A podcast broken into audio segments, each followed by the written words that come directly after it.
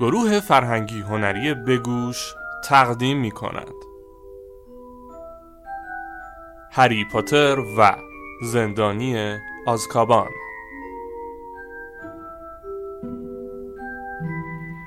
اثری از جی کی رولینگ.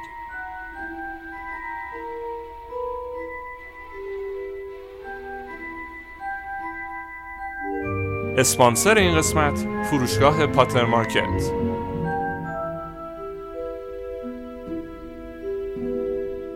فصل سیزدهم قسمت دوم هری به سرعت به هوا پرواز کرد. آزرخش از همه جاروهای دیگر سریعتر و بلند پروازتر بود. هری دور زمین پرواز کرد و به جستجوی گوی زرین پرداخت. در تمام مدت صدای گزارشگر مسابقه را که لی جردن نام داشت و از دوستان دوقلوهای ویزلی بود میشنید. مسابقه شروع شد. تمام هیجان این مسابقه به دلیل جاروی آزرخشیه که به هری پاتر بازیکن تیم گریفندور تعلق داره. بر طبق کتاب کدام جارو جاروی آزرخش جاروی برگزیده تیم‌های بین المللی در مسابقات جام جهانی امساله. صدای پروفسور مکگوناگال به گوش رسید که به میان حرف او پرید و گفت جردن میشه لطف کنی و بازی رو گزارش کنی؟ باشه پروفسور فقط می‌خواستم تماشاچیان رو با ویژگی های آزرخش آشنا کنم.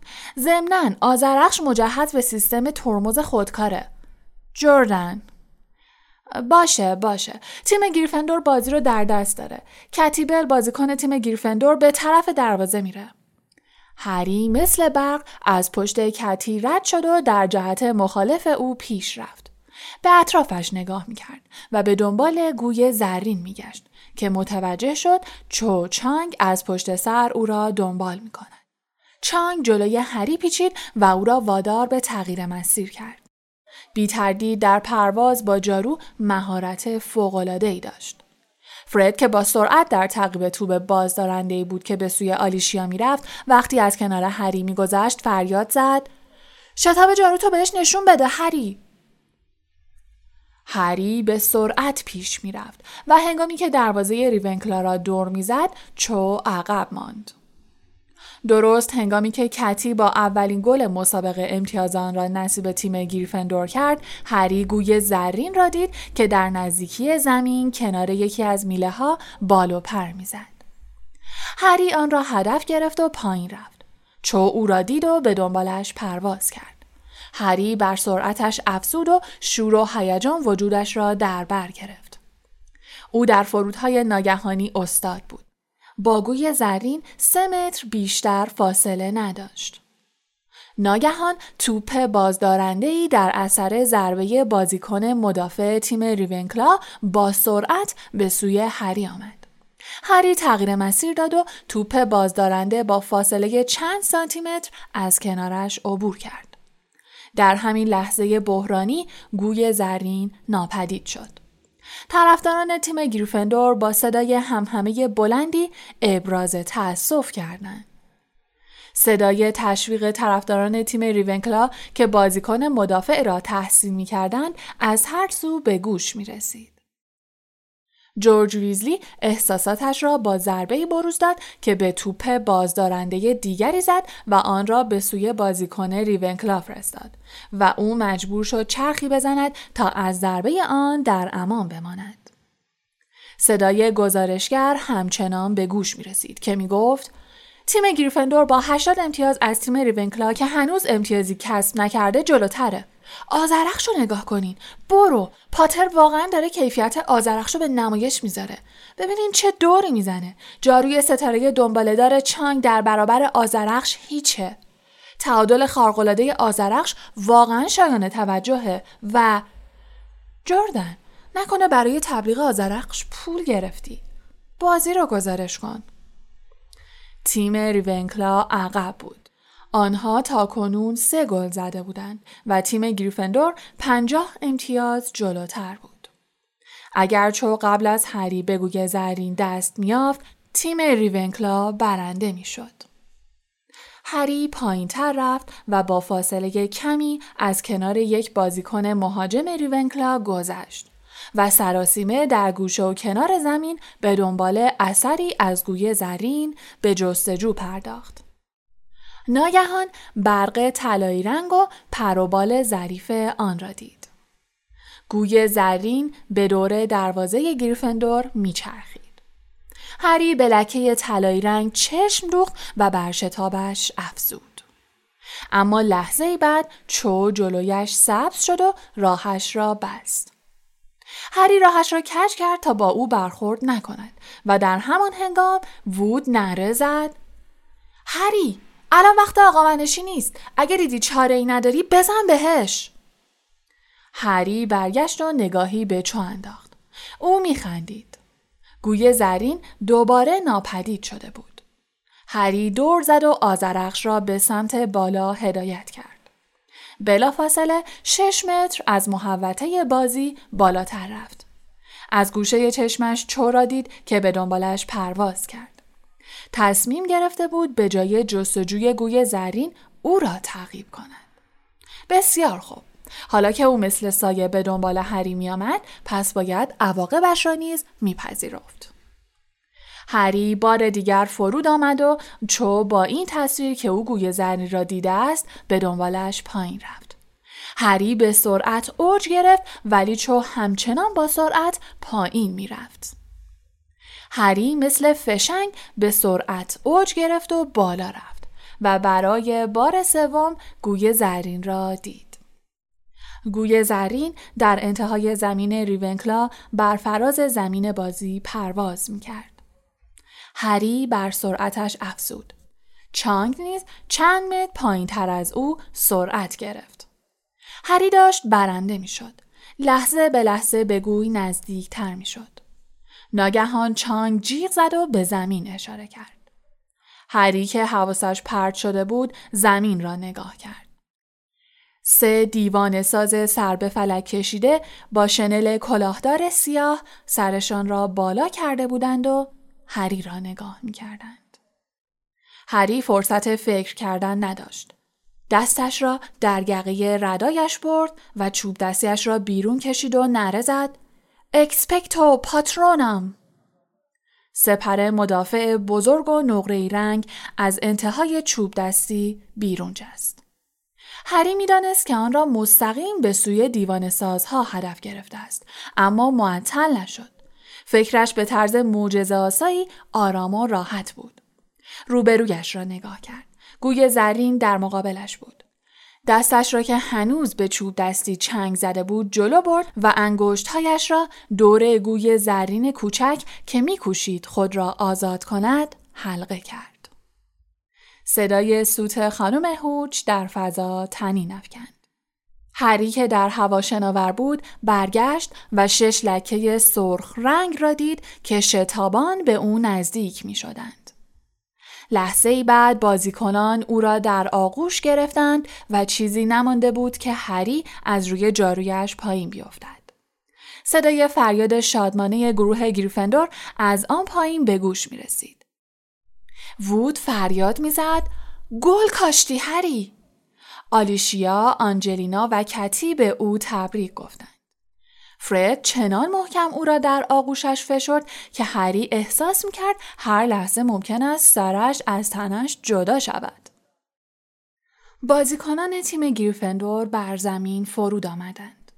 همین که هری از جارویش پایین آمد طرفداران تیم گریفندور را دید که همچون سیل خروشانی به داخل زمین سرازیر شدند و رون در میان آنها پیشتاز بود.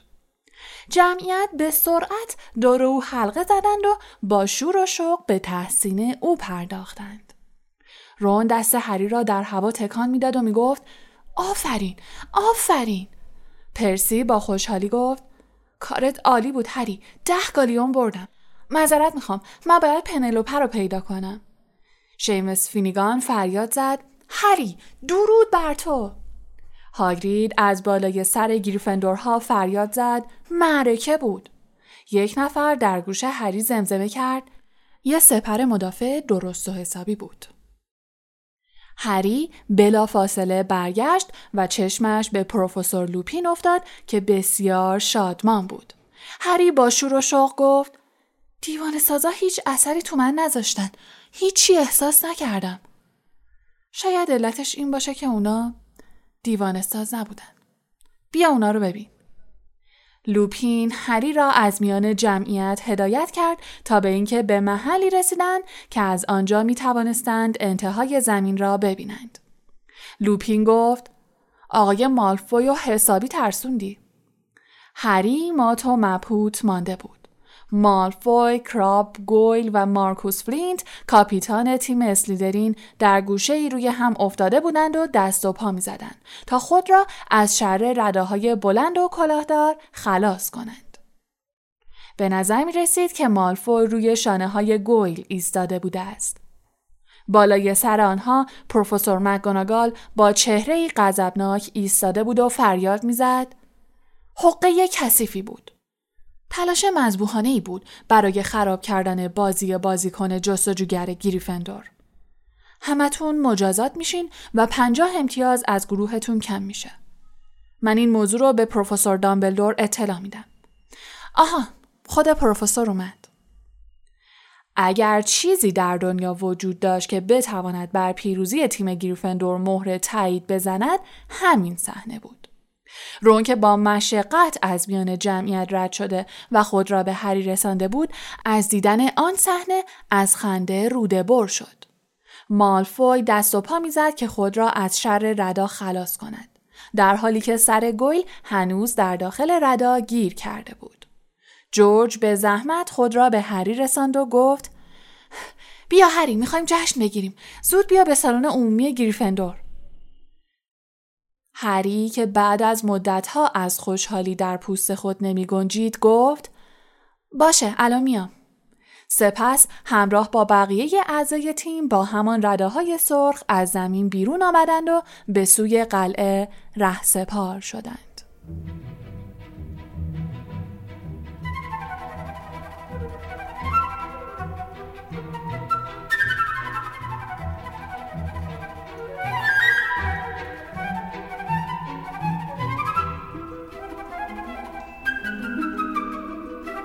بچه ها تا شب به جشن و پایکوبی پرداختند. گویی جام کویدیچ را برده بودند. فرد و جورج ویزلی چند ساعتی قیبشان زد و وقتی برگشتند مقدار زیادی نوشیدنی کره‌ای، نوشابه کدو حلوایی گازدار و چندین کیسه پر از شکلات های فروشگاه دوک های اصلی با خود آورده بودند. هنگامی که جورج وزقهای فلفلی را بین جمعیت پخش می کرد، آنجلینا جانسون با تعجب پرسید اینا رو چطوری تهیه کردین؟ فرد در گوش هری پچ پچ کرد به کمک محتابی، دنباریک، پانمدی و شاخدار. در این میان تنها یک نفر در جشن و سرورشان شرکت نکرده بود. هرماینی در گوشه نشسته بود و سعی می کرد کتابی با عنوان زندگی خانوادگی و عادات اجتماعی مشنگ های انگلیسی را بخواند. هری از کنار فرد و جورج که مشغول تردستی با بطری های نوشیدنی کرهی بودند گذشت و به سراغ هرماینی رفت و گفت اصلا تو برای تماشای مسابقه اومدی؟ هرماینی بی آنکه سرش را بلند کند با صدای جیغ مانند و حالت عجیبی گفت معلومه که اومدم. خیلی خوشحالم تیممون برد. به نظر من که تو خیلی عالی بازی کردی. ولی متاسفانه تا دوشنبه باید این کتاب رو تموم کنم. هری به رون نگاهی انداخت که ببیند برای آشتی کردن با هرماینی آمادگی دارد یا خیر. بعد رو به هرماینی کرد و گفت بیا دیگه هرمیون. بیا یه چیزی بخور. هرماینی که دیگر عصبی و نارام به نظر می رسید گفت نمی‌تونم بیام هری. هنوز 422 صفحه مونده. تازه اون خوشش نمیاد من بیام. هرماینی با سر به رون اشاره کرد. با این حرف هرماینی دیگر جای بحثی باقی نمیماند زیرا در همان لحظه رون با صدای بلند گفت اگه خال خالی خورده نشده بود الان یه ذره از این شیرینی ها می‌خورد. آخه از اینا خیلی دوست داشت. بغز هرماینی ترکید. قبل از آنکه هری چیزی بگوید یا واکنشی نشان دهد هرماینی کتاب قطورش را زیر بغلش زد و حق حق کنان به سوی پلکان خوابگاه دخترها دوید. هری آهسته به رون گفت چرا نمی‌ذاری یه نفسی بکشه؟ رون با سراحت جواب داد نبایدم بذارم. اگه یه ذره کوتاه اومده بود دلم نمیسود اما اون اصلا نمی‌خواد قبول کنه اشتباه کرده.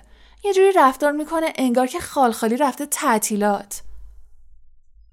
جشن و پایکوبی گروه گریفندور ادامه یافت.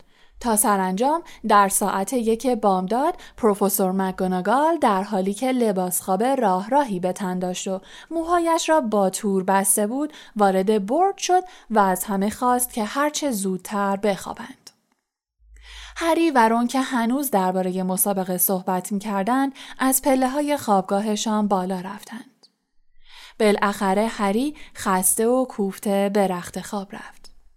پرده های تخت خوابش را بست تا نور محتاب به صورتش نخورد. آنگاه خود را بر روی تخت انداخت و بلافاصله به خواب عمیقی فرو رفت. خواب بسیار عجیبی دید. آزرخش را روی شانهش گذاشته بود و به دنبال یک شیء نقرفام از لابلای درختان جنگلی میگذشت. شیء نقرفام از لابلای درختان میگذشت و هری از لابلای درختان می توانست آن را ببیند. هری که با نگرانی می‌خواست خود را به آن برساند بر سرعتش افزود اما بلافاصله شکارش نیز با سرعت بیشتری حرکت کرد هری شروع به دویدن کرد و صدای هوهوی باد در گوشش تنین افکند. نفسش به شماره افتاد. صدای موجودی را که چهار نعل می دوید می شنید. سپس راهش را کج کرد و از جنگل بیرون رفت.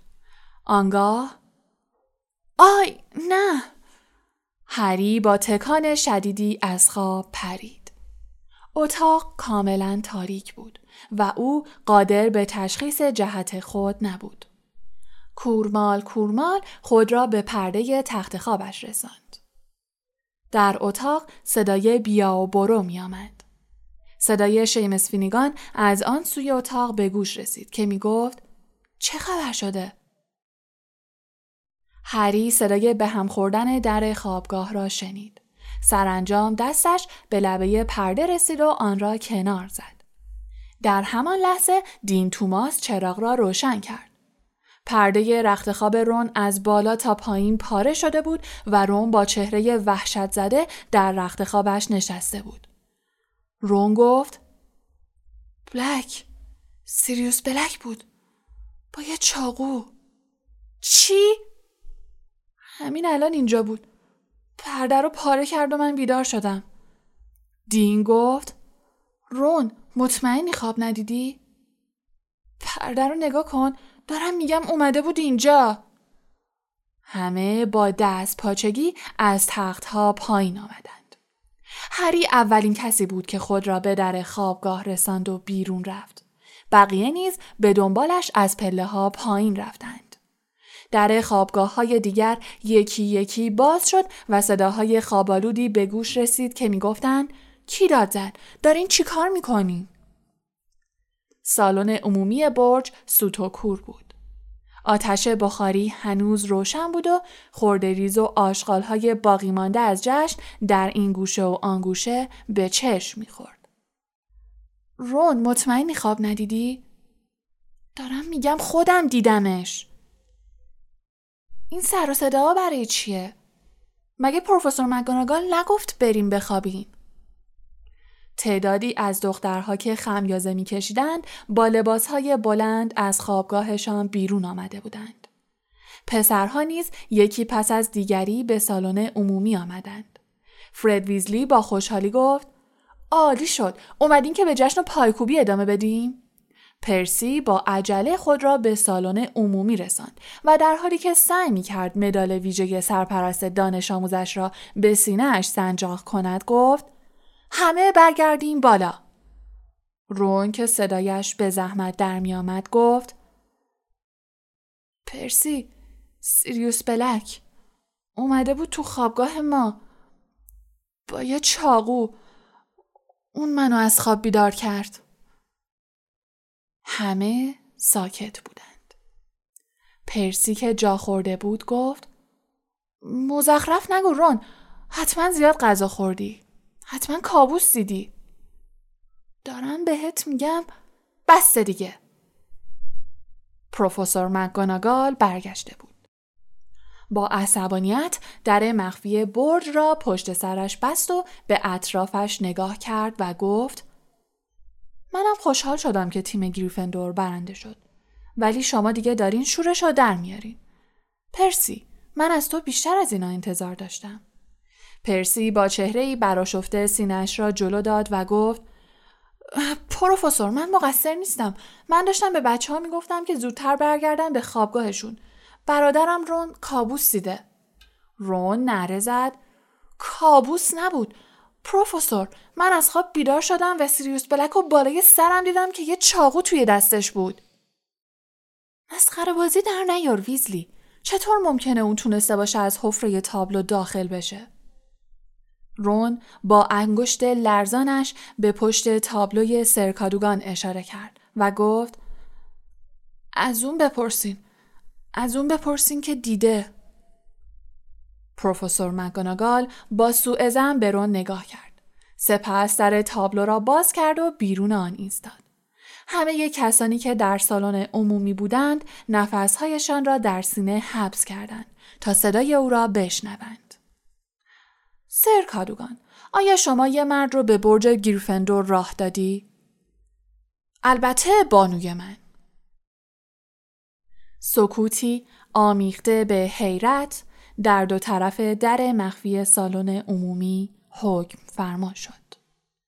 پروفسور مکگوناگال گفت چی؟ اونو راه دادی؟ سرکادوگان با غرور خاصی گفت اون اسم همه رمزها رو داشت. اسم رمز هر روز هفته رو داشت. از روی یه تیکه کاغذ اونا رو برام خوند. پروفسور مکگوناگال از حفره تابلو رد شد و به چهره های مات و مپوت دانش آموزان نگاه کرد. رنگ صورتش مثل گچ سفید شده بود. با صدای لرزانی گفت کدوم؟ کدوم بچه احمقی اسم رمزهای همه هفته رو نوشته و گم کرده؟ صدای جیر جیر مانندی سکوت سالن را شکست و نویل لانگ باتم که سر تا پایش میلرزید آهسته دستش را بالا برد.